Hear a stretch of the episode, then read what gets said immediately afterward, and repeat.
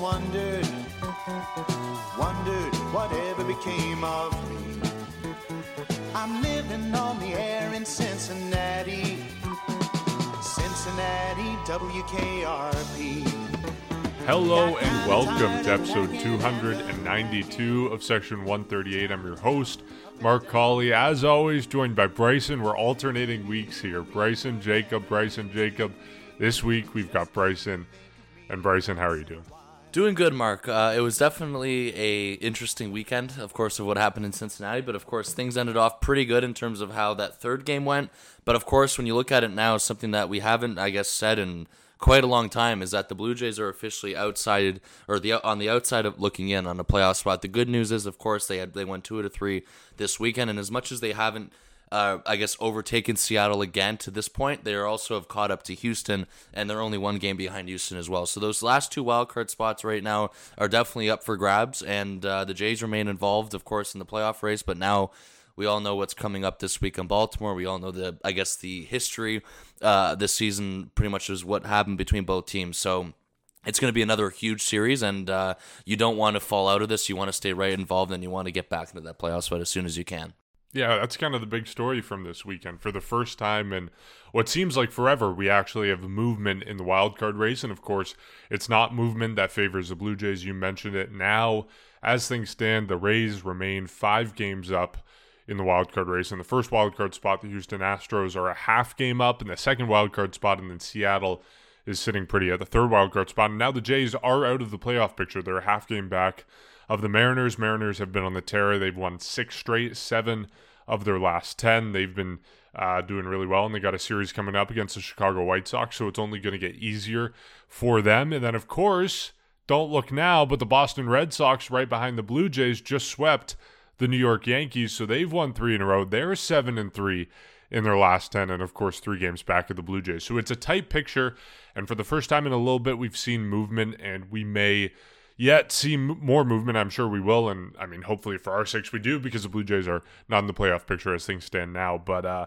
yeah, they kind of they, they really needed to win this series in Cincinnati. Like this was not a pushover uh, a pushover series. Cincinnati is very much in this race. They're in the race for their own division, and they are certainly in the race for the wild card. At the end of this series, they are a game back of the third wildcard spot in the in the National League. But you go back to the start of this series, and they were in a virtual tie for that third wildcard spot. So they're very much still in the hunt. They're a pretty good team this season, although obviously they have their holes, just as the Blue Jays do. And so this was always going to be an important series. I think it kind of snuck up on some people, and uh, thankfully the Blue Jays were able to take two of three, including with a big offensive night in the series finale. It was, and it was a good way to end it. And again, we're at the the part of the cycle where they have the the one game stretch where they put up 10 runs and then it disappears for another 10 games after that. So that's uh, I guess the part that sucks about it. Of course, hopefully things change uh, in Baltimore, but it didn't. It didn't start off well. Pretty much what you were talking about in, in terms of this entire uh, series preview. The Reds, who of course caught fire really early on, pretty much right after they promoted uh, Cruz, who has been a sensation, of course, across baseball this year, and then since then, or since probably the last month, they've slowed down a little bit. But like you said, they remain in contention. So this wasn't going to be exactly a walkover or a pushover of a series in Cincinnati. Uh, and of course, the Friday night game on Apple TV. Um, maybe that had something to do with it, but in terms of what happened, it was uh, another disaster uh, in terms of a, a, performance offensively. I mean, we know what happened in terms of being shut out. Only three hits that the Blue Jays recorded on the Friday night, and it's just it's getting difficult and more difficult to talk about it because it just it remains the same uh, type of problem uh, in terms of people that unfortunately quality at bats just aren't there, and it's been affecting the team's overall performance. Of course, we we know all of this to this point. This is no surprise to anybody, but of course, it was not a good way to start off the series, and then going into the Saturday game, you know, not exactly probably as optimistic as you were uh, entering the series. The Jays did you know a little bit better, of course, offensively. They had the three run fourth inning, and then pretty much that next half inning is when they gave up the inside the park home run to De La Cruz, and that pretty much ruined things in terms of what the early lead. But of course, right after that in the fifth inning, they got back uh, in front, and then of course from there the pitching did well, holding Cincinnati to pretty much the four three or holding Cincinnati to where they were in terms of only three runs, and of course securing the Blue Jays win. And then the big part on Saturday, of course, as well, was the activation of Bo Bichette, who finally returned from his injury, and this was something where it just felt like as much as it was only a couple weeks this was such a huge move of course to bring him back. And we know in terms of since he's been gone and of course before the injury when he was there just looking at the difference uh, in terms of where this team ranked in numbers especially at the position itself at shortstop. I mean pretty much the top of the league um, when Bo Bichette was playing, and then of course you saw the really you just as much as we knew um, this was coming, it just to see it actually happen as well was another thing in terms of how this offense did without him, and pretty much among shortstops they ranked almost last, I believe, or it was it was at least 25 at best, 25th at best uh, in the league in terms of just overall offensive numbers. So that was definitely something that um, was, of course, noticeable throughout his absence, but again, something that we knew that was coming because Bo Bichette has pretty much been the only consistent hitter on this team uh, throughout the year for the most part, and he has been the best overall player on this team as well this season. So getting him back was also a huge step, of course, um, he he didn't really. It didn't seem like he missed a beat as well when he was down rehabbing in Buffalo, and then when he came up this past weekend, it was definitely good to see him back in the lineup. And then of course on the Saturday or the Sunday game, uh, it was pretty much a home run derby in Cincinnati, where pre- pretty much everybody was hitting home runs, and it was a good way to end off the series. And of course, it was backed by a really good start uh, from Hyun-Jin Ryu, who's pretty much ever since that first start against Baltimore has pretty much been lights out ever since. I mean, another start where he had zero earned runs, and of course, this was the start where he struck out the most this season. He struck out seven batters um, in the course of that outing, and now his ERA is now below two. Um, this is something that was definitely. I guess we didn't really know what to expect in terms of the return of Hyun-Jin Ryu. I think something, you know, along the lines of just being average was something that was going to be doable for Blue Jays fans in, in terms of expectations and just where he was going to slot in, what his role was going to be.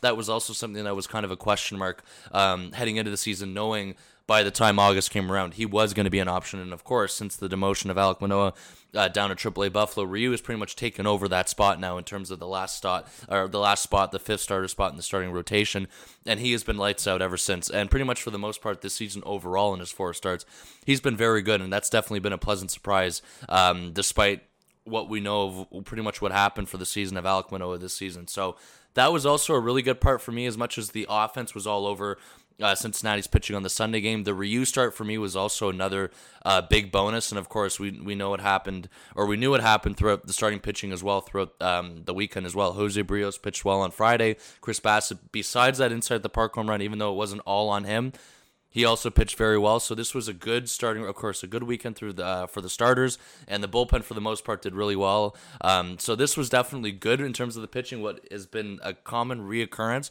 from this pitching, and of course expected. I think for the most part, the offense, of course, started off terrible, but then it it ended off really good.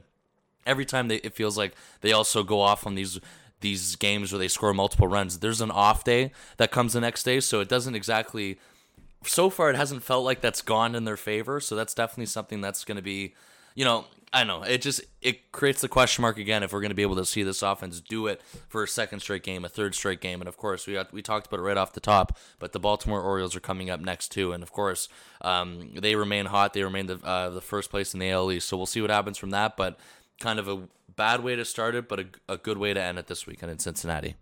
Yeah, it doesn't get easier from here. It only gets harder, and I mean, like I mentioned, the White Sox series with Seattle, but like they have a really, really soft schedule with those games, and the Blue Jays have a really tough schedule with Baltimore. And I mean, we know how bad the Blue Jays have been in division and Ryan Mountcastle and like everything that goes into that. So these games are going to be, they were always going to be ultra important, but knowing kind of the context of what's happening around the league and where the Blue Jays are in the standings and the games they now need to make up and that sort of thing, like it is elevated in importance if that's even possible at this point in the season. Uh, but thankfully, they do have some of those guys back from injury. As you mentioned, Bo Bichette in this series going three for 10, two RBI, three strikeouts, a home run in Sunday's game as part of that five home run barrage, including Brandon Belt, I should mention, two homers in that game. Um, it's good to see him back. Like, I don't, I, it seems like he's picking up where he left off. Like, obviously, going three for 10 isn't I guess, numbers that jump off the page. Like it's kind of like average what you would expect over the course of a season for someone like Bo Bichette. And for him to be able to do that after missing two weeks on the injured list, I'm not going to complain about that any day. Um, and, you know, we saw what he was doing in AAA, but AAA is an entirely different conversation. And only two games in a rehab assignment, I don't think that's really enough to get you completely up to game speed. Like obviously he's pretty darn close, but I don't think he's fully there yet. So um, I was happy with what he was able to do in this series, and yeah, like getting him back to this offense is really important. And you could just see like in the series finale how much deeper this lineup felt compared to games previous. Especially, I mean, like the first game of this series, like Biggio is batting fourth in Friday's game. And then like you kind of look at the final score and you see 1-0, but you look at the lineup and like when you have Cavan Biggio hitting fourth, Matt Chapman is fifth, Kirk sixth, Varsho, then Espinal and Kiermaier wrapping it up like the math makes sense. You have Biggio hitting fourth, you're not going to score a whole lot of runs, but then you go to Saturday and Sunday and you have a really good looking lineup, especially Sunday's lineup. I love a lot. You can put Bichette at two, and that puts Guerrero four, Springer five, Varsho six, and then Chapman, Jansen, Kiermaier wrapping it out. And a lot of people said this. I agree. That kind of looks like a postseason lineup. It looks like what the Blue Jays would roll out in game one of a wild card. And in games these important, they should be putting their A lineup forward. And so I think I was happy to see John Schneider make that decision. I think we saw it pay off when they went 10 and 3 in that game. And again, like I'm not expecting any type of consistency any type of the page turning from this point forward. This is what this team is. It's not changing. They are not an offensive powerhouse. They are a pitching first, defense second, and hitting third team. Uh, but it's nice to see that when they put their A lineup forward, they were able to get some runs in. And of course, it also helps along with the injury returns. Yeah, Kevin Kiermaier back as well at the bottom half of the lineup, which we saw pay off in the series finale. It definitely is. And I mean, yeah, you talk about how the lineup started on Friday, knowing that Bo Bichette was on his way back, but of course, you still had to get through that one game without him. And then on top of that, George Springer missed a couple of games. Uh, it was a sore foot, I believe. That's what he missed some time with. And thank goodness it was only precautionary. And uh, he was back in the lineup, of course, on Sunday. So yeah, it was kind of the first time in a while, of course, in weeks where they were actually able to show off that that complete lineup one and through nine. Also, on kind of the injury watch, Matt Chapman had a it was like a bruised yes, finger from dropping yeah, a weight yeah. on his finger, and then also Danny Jansen was beat, beat up, up, from a week of hit by pitches. So you were missing a lot of guys who contribute to the offense. Exactly. So it's been a while, and of course, again on that Sunday game when they were able to be back together one through nine. Yeah, like this for what this team is, this is their definitely their best lineup put forward. Of course, um, I mean, one through nine, it definitely was. And I mean, you saw the results like you were talking about. As much as it's not going to be like that every game, it hasn't been anywhere close to like that every game. It's just on paper when this lineup's being constructed, this definitely is their best looking lineup. And I think the injury, of course, returns for the these other guys that you were mentioning, of course, with Kiermaier, with Jansen, who you're just talk, talking about, with Chapman, and of course, with Springer that I mentioned off the top. Uh, these were also very good reinforcements. And of course, with Kevin Kiermaier, I mean, he was just overall, he's been having a really good season in terms of what we've seen him because we of course we are all familiar with him when he was with the Tampa Bay Rays in the past but in terms of what he's been doing this season this has been definitely one of his best offensive seasons and then of course him defensively um, has been a, a, game changer for them in the the outfield like you talked about this was something that unfortunately while they lost power in the uh, in terms of the lineup in the offseason this was something that they went out and got in, ter- in somewhat of a different approach with run prevention and just defense uh, in the outfield. And he's been nothing short of that. And of course, he's been contributing more offensively than we would have imagined. And and then of course, there's been other kind of things that have happened uh, throughout the year where we haven't expected things. And of course, um, I just examples are pretty much people offensively who have not been, I guess, living up to the standards or living up to the expectations that we all thought was going to be something that was going to happen. Um, and of course, you, you, I know one of the first names that comes to mind is Daulton Varsho, even though he's been slowly, it feels like he's been playing a little bit better throughout the course of the month, but of course, not quite there yet in terms of what we were expecting. So that's also one part where you know that's been one of the disappointments offensively, but he's of course he's been very good defensively, and with Chapman as well. This was kind of the longest stretch this year where we actually didn't see him in the lineup. It's been very rare where he's taken a day off, and of course, the Santiago Espinal filling in for him, uh, and for that time being, and of course, there was definitely you definitely felt the absence um, of of course of Chapman, and this pretty much drifted towards the last part of the homestand as well. And I mean, one game that comes up to to mind for me, as much as I wasn't on the last episode, it comes up to one of those last games in Cleveland where there was the error, and then pretty much after that uh, from Espinal, it felt like the game was done from there, and it, it just the game never turned around, and the Jays lost that game. So that was kind of you. You just felt the absence of Chapman as much as he hasn't been absent a lot this season, uh, pretty much very quickly uh, defensively. So that's been one thing as well where you kind of notice it with J- Jansen. You talked about it as well.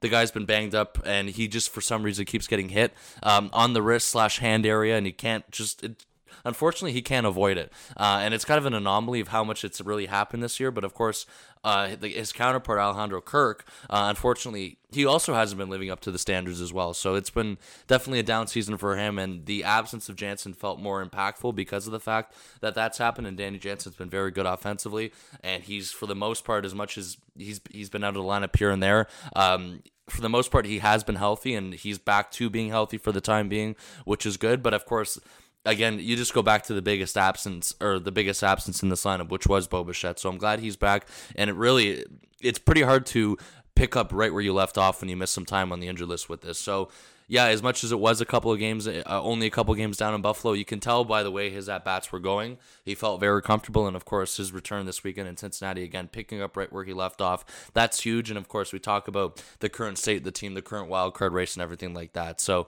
that's going to be a huge boost, of course, down the stretch you know, other than that, pretty much if you go throughout the rest of the lineup, as much as you know, it, it's kind of been the same. And I know you you kind of mentioned Cavan Biggio from that Friday game. He was hitting cleanup. He's been playing a lot better lately as well. But in any situation, you don't want him batting cleanup. And unfortunately, that's the way it was um, on Friday night due to all these circumstances because not everybody was back at the beginning of this series. So I'm glad the reinforcements are back. For the most part, this team has been healthy. And of course, I guess over the course of the last couple weeks is when they really kind of had at the same time, um, all of their injuries happen at once. And if that's the worst that's going to come from it, that's also pretty much a miracle, or in terms of an absolute win. So that's that's a good part that it feels like they're past this now. And of course, they're still waiting for some guys to get back. You know, we talk about a guy like Chad Green who continued or pretty much had to restart um, his rehab assignment down in Buffalo. So that's also something where they're waiting for him to come back. And for the most part, other than that, this team is somewhat healthy. Besides of course, what happened with Vladimir Guerrero Jr. on the Sunday game, where he kind of left with uh, it was left middle finger discomfort. So that shouldn't be too long. It should be a couple days. Hopefully, he's good to go uh, by tomorrow on the Tuesday game against Baltimore. Uh, but of course, we really don't know how that's going to happen, or if that's going to happen, or hopefully throughout this series he is back at some point. It doesn't seem like it's too major, so that's also a good part about that. And for the most part, again, after that, you got a healthy lineup for the most part of it, and it's time to get back in that playoff race and pick up some more wins. And of course, it's going to be a tough test this week against Baltimore.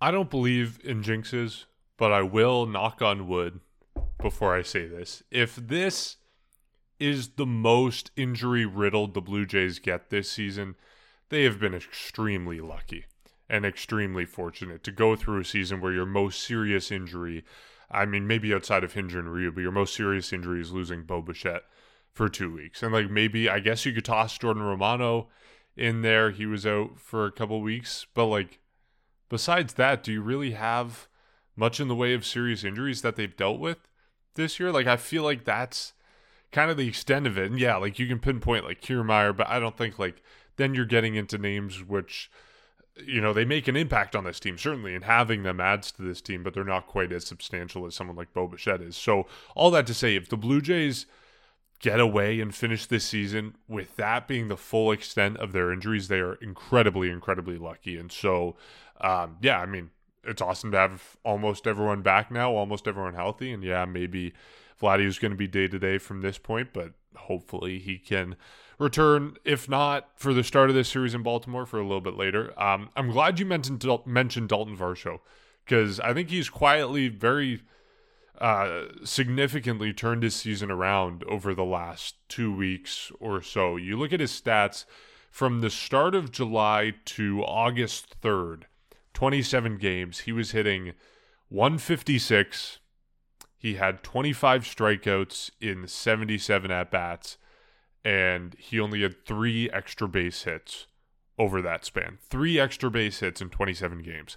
That's pretty abysmal.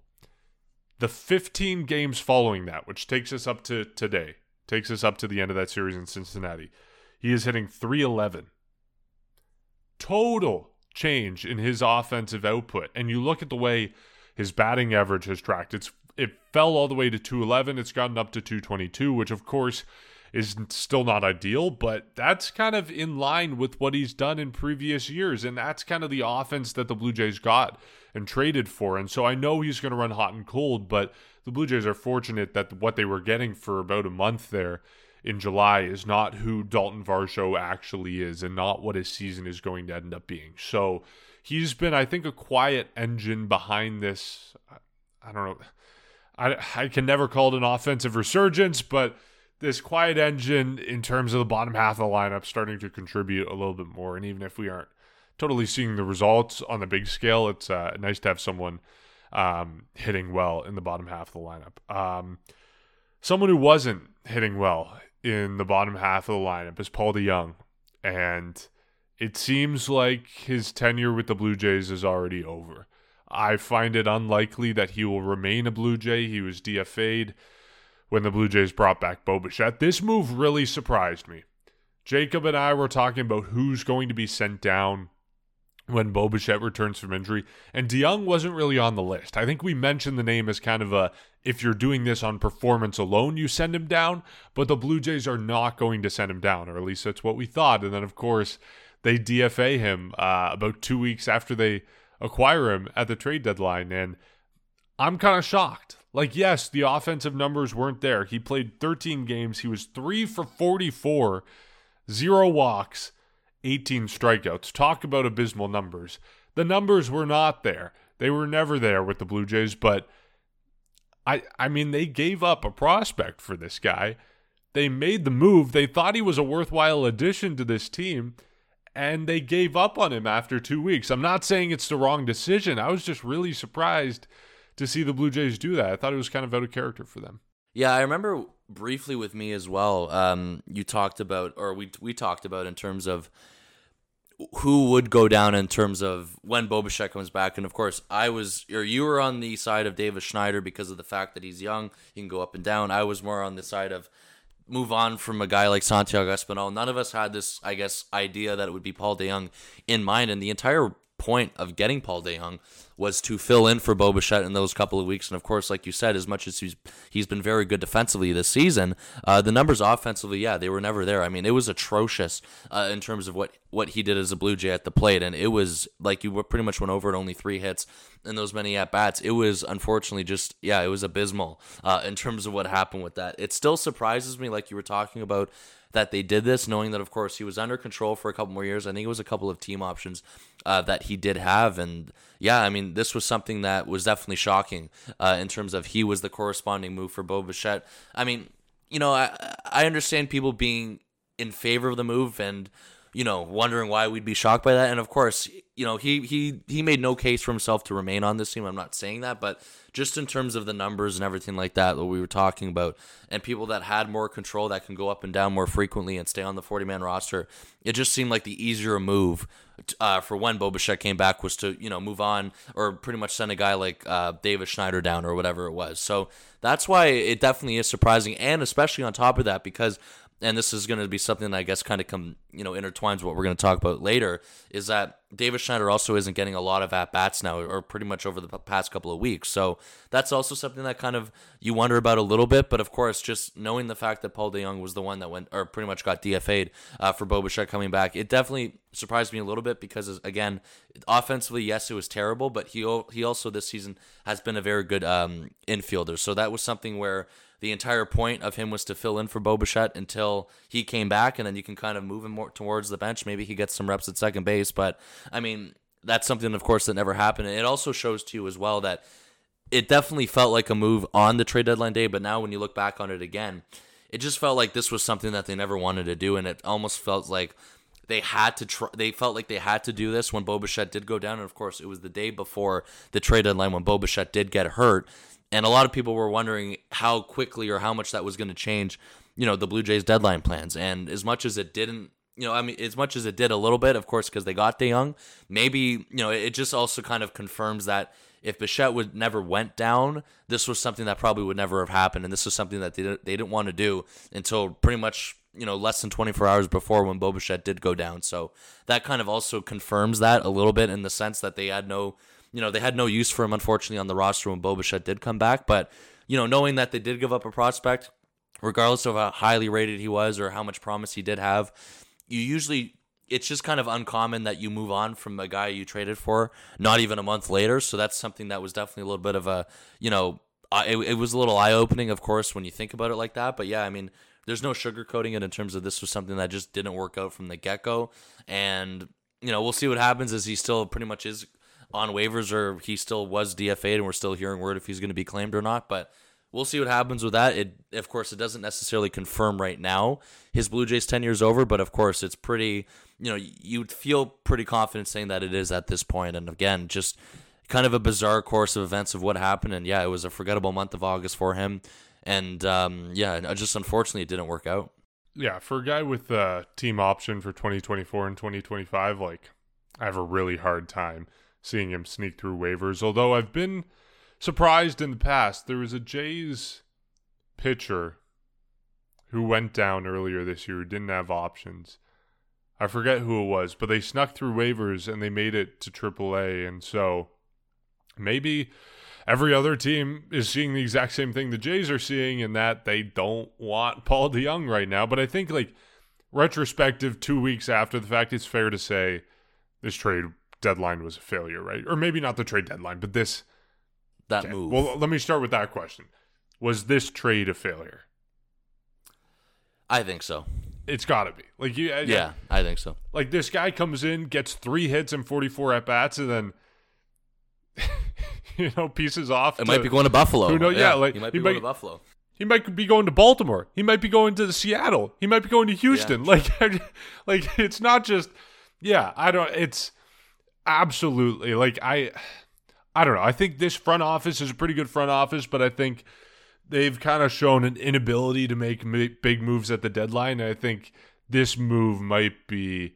Uh, I guess they didn't really give up much for him. Like that's the saving grace, but I don't know. It's a it's a massive failure. And I guess my two thoughts on this, uh, or okay, my three thoughts on this. Let's finish the. Okay, do you think the trade deadline was a failure overall? Well, I remember at the time, none of us were happy about it yeah. in terms of what happened. So, and now when you take away that trade with DeJong, it definitely leans more towards that. Mm-hmm. I don't.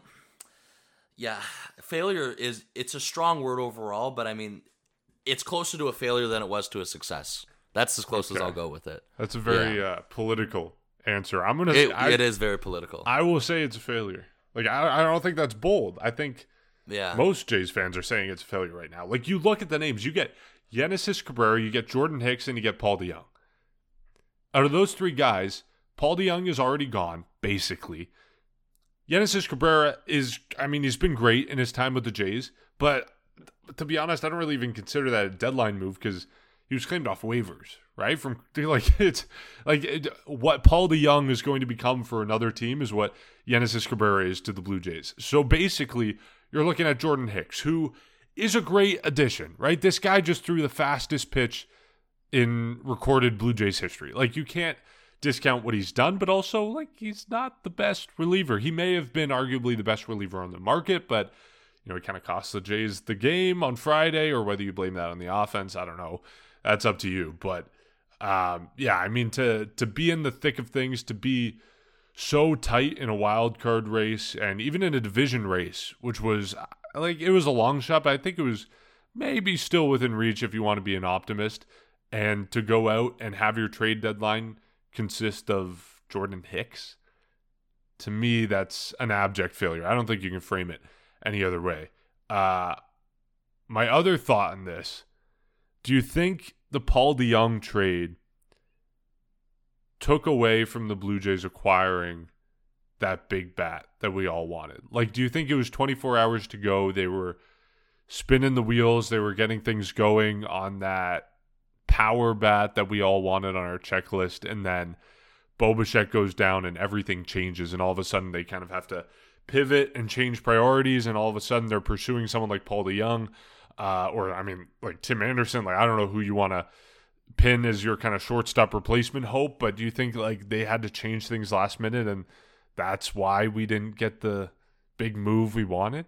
It definitely had something to do with it. I definitely yeah. did. And I mean, of course, we all know what happened in terms of they didn't get that bad and I understand that the the market itself was slow, but yeah, like you have to imagine that there was a pl- original plan in place before Bichette went down that did not include or that did not involve, sorry, Paul DeJong.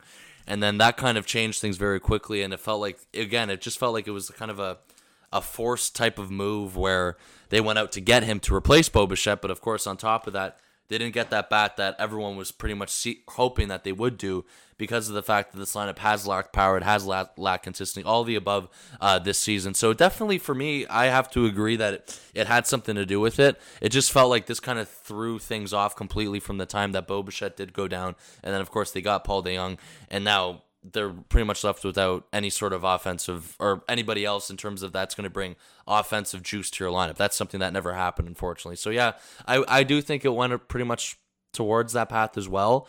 Um, it just I definitely would have loved to know what the original plan was or how much they were willing to go. Perhaps they were willing to go a little bit more to spend to try and get an offensive uh, bat. And of course, things probably changed once they did get DeJong because, of course, they've already given up a couple prospects, including the Jordan Hicks trade as well from before. So that's kind of something that's also probably had an impact on that. And then, of course, they weren't probably willing to go as far as they originally were.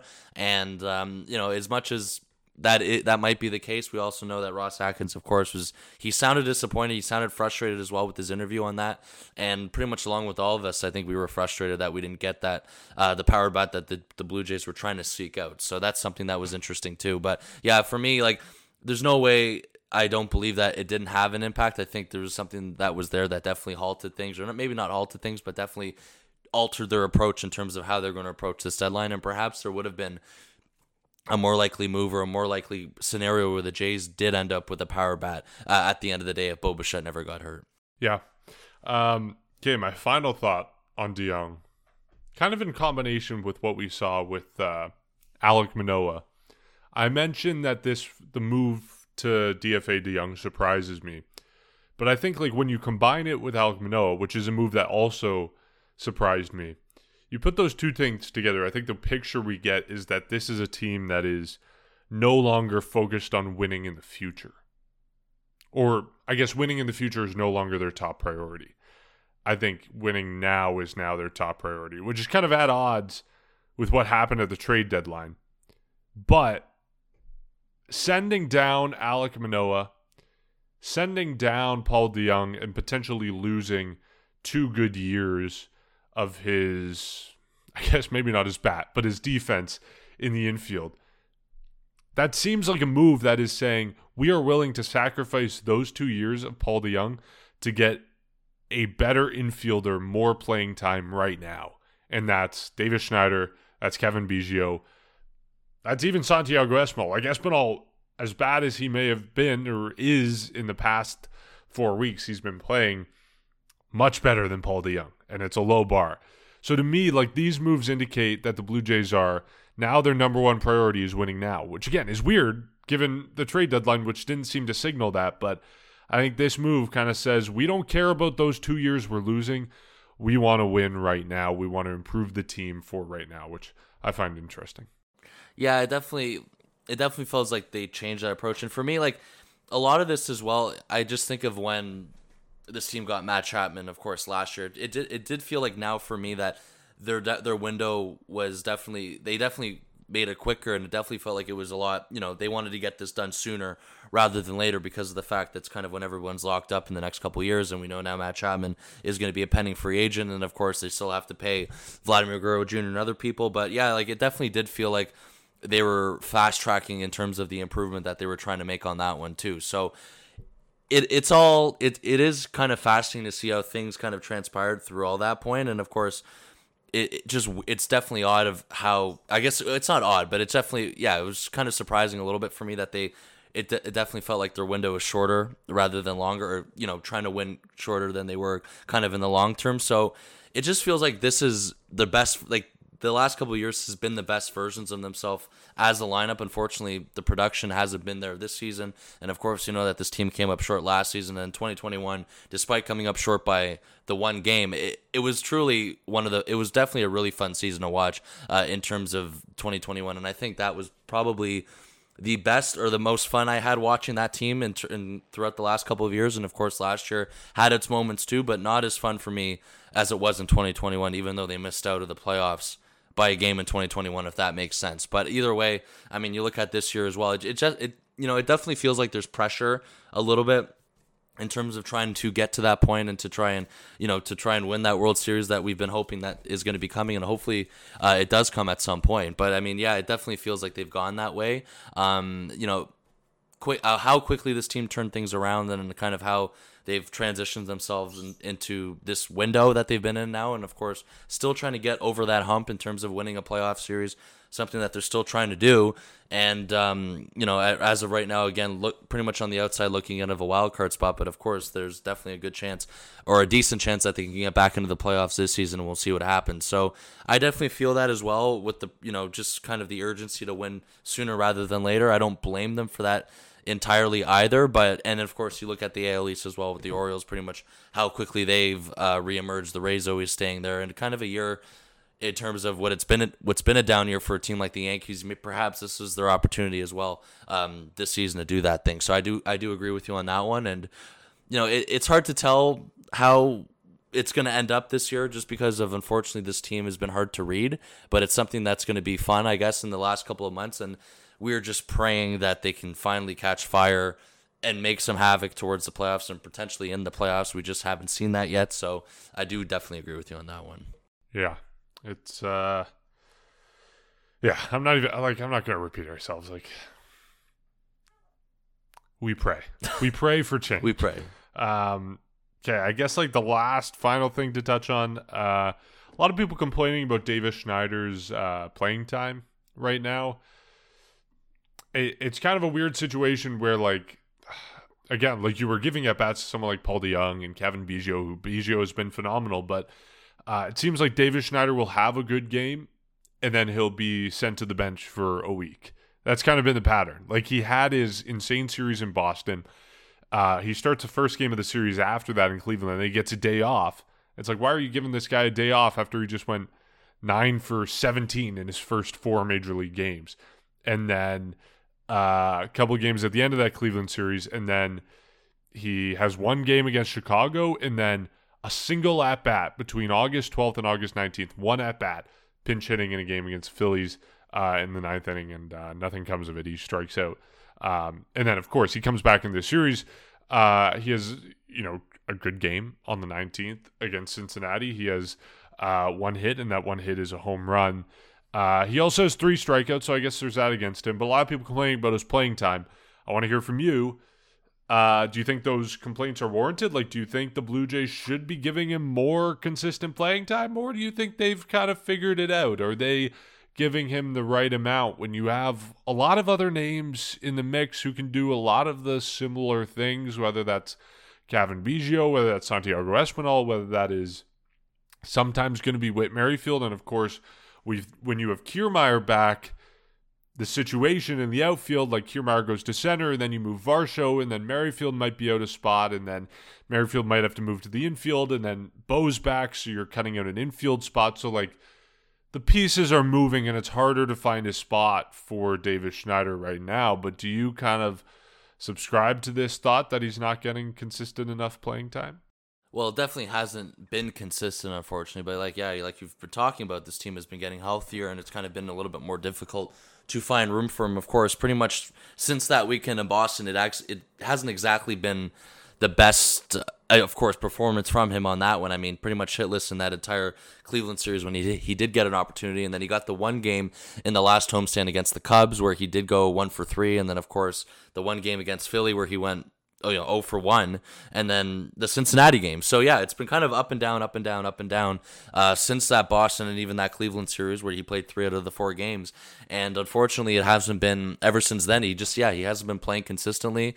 And it's hard in terms of, you know, I would have liked to see how he would have responded if he was playing more consistently because, again, he goes through that stretch in Cleveland pretty much, which was completely different than he did in Boston and then he didn't get an opportunity until just one game in the Chicago Cubs series where he did get to play, and then he had to sit for another four four days, and then he had to sit for another three days. So if he had consistent at bats, I do wonder, you know, it, how quick, much quickly, or you know, if he got out of that, if he was going to get out of that slump more quickly, um, you know, and just not knowing we still don't exactly know as well because, of course, he only had that one game in Cincinnati where he did go one for four, but of course he, you know, he pitched or sorry, he pitched. He played very well um, throughout that time. I think he had a couple good at bats as well in that Cincinnati series. So it hasn't been consistent in terms of his playing time. You know, his performance other than the Boston series has also kind of fallen off a bit. So it's kind of hard to tell. And for me, you know, I don't necessarily have a huge issue with it. I definitely would have liked to see a little bit more than that. And of course,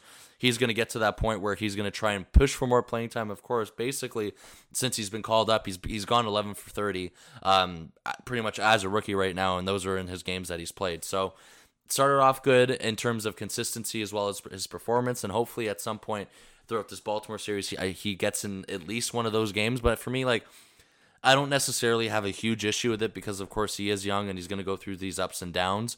But of course, I also don't think it's doing him any good as well that he's sitting on the bench for four days, um, kind of just stewing on what happened in terms of his last at bat or his last game. So it's kind of a, it's an odd kind of scenario, and of course, like we've been talking about, the team's a lot healthier now too. So the playing time is going to be a little bit more difficult to get uh, when you look at it now, and of course, with Daulton Varsho playing better, he's gonna he's getting a lot more left fielder at bats, and then Whit Merrifield's kind of going over to second base, something that we didn't you know, when when Kevin Kiermaier, like you talked about, was on the IL, it was Merrifield who was going over to left field for the most time, and that kind of opened a spot. It was if it was going to be Espinal, Biggio, or Schneider, and now that this team's healthy and Varsho's been putting up pretty good at bats as well throughout the month of August, it is difficult to slide him in there, um, pretty much, and of course with Bo Bichette back being healthy. So yeah, I mean, as much as the playing time's been limited, I understand it.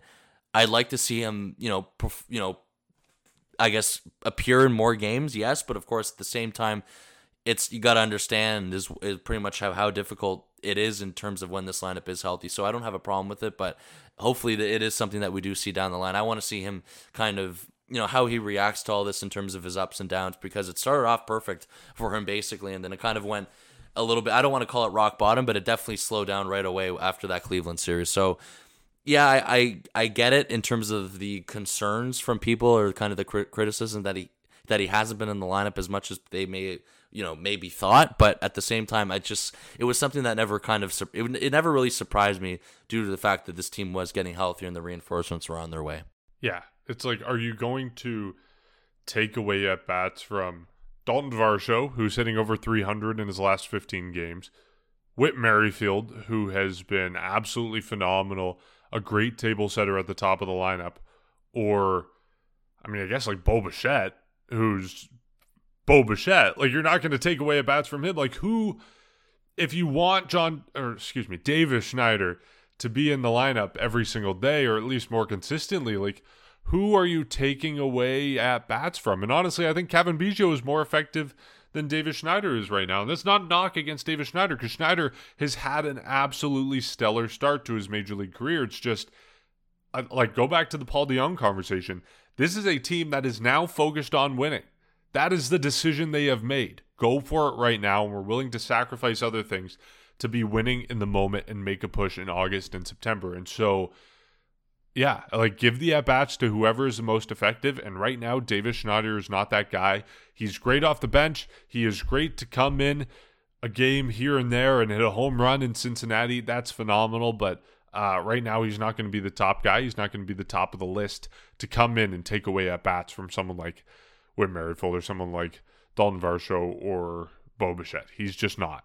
Um, and so I'm completely fine with him getting spotty at bats because it means this team is healthy, and that's something I can live with. Um, okay, three games against the Baltimore Orioles. It is going to be, if not the most important series of the season, because I think that might be a bit of an exaggeration, uh, especially now that the Blue Jays aren't really going head to head with the Orioles in any sort of competition. It is going to be, bottom line, a very, very important series for the Blue Jays. Three games that they uh, would like to win all three. They'd like to win two of three if they can win one of three, uh, honestly, I think they would kind of just tip their hats and take it. Uh, this is going to be a very tough series. The pitching matchups are going to be Yusei Kikuchi versus Grayson Rodriguez on Tuesday. Rodriguez has a 5.44 ERA. It's going to be Kevin Gausman against the newly acquired, or I guess two, three weeks ago now, Jack Flaherty with a 4.73 ERA. And then in the series finale on Thursday, it's going to be Jose Berrios versus Dean Kremer with his 4.5 ERA. Uh, Bryson, who are you going with? What's your series prediction? Every time these two teams have played each other this year, um, I continue to fall for the trap that the Jays are going to win the series.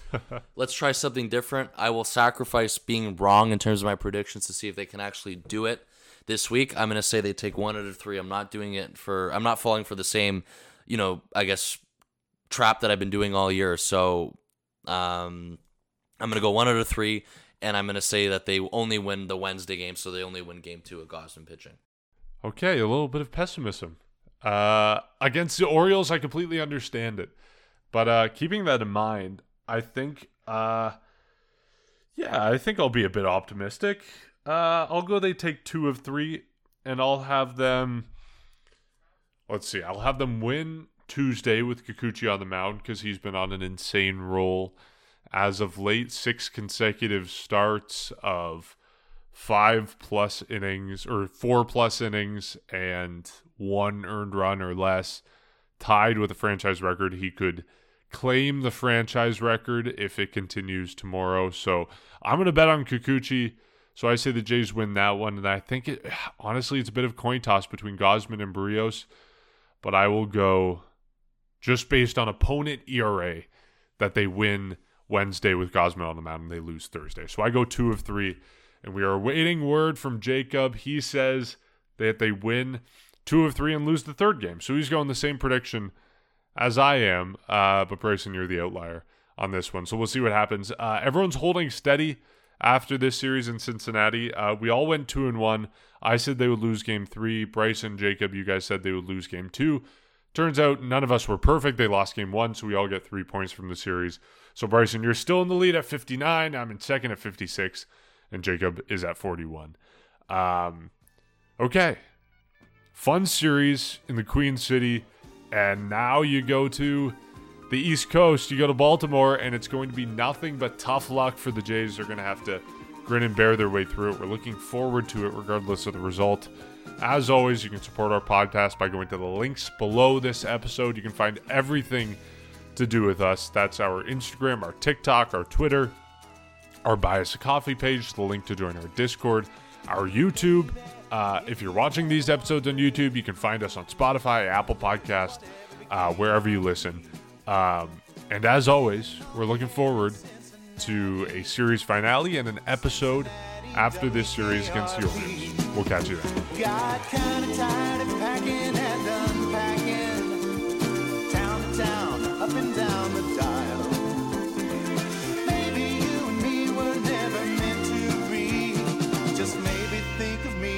once in a while. I'm at WKRP in Cincinnati.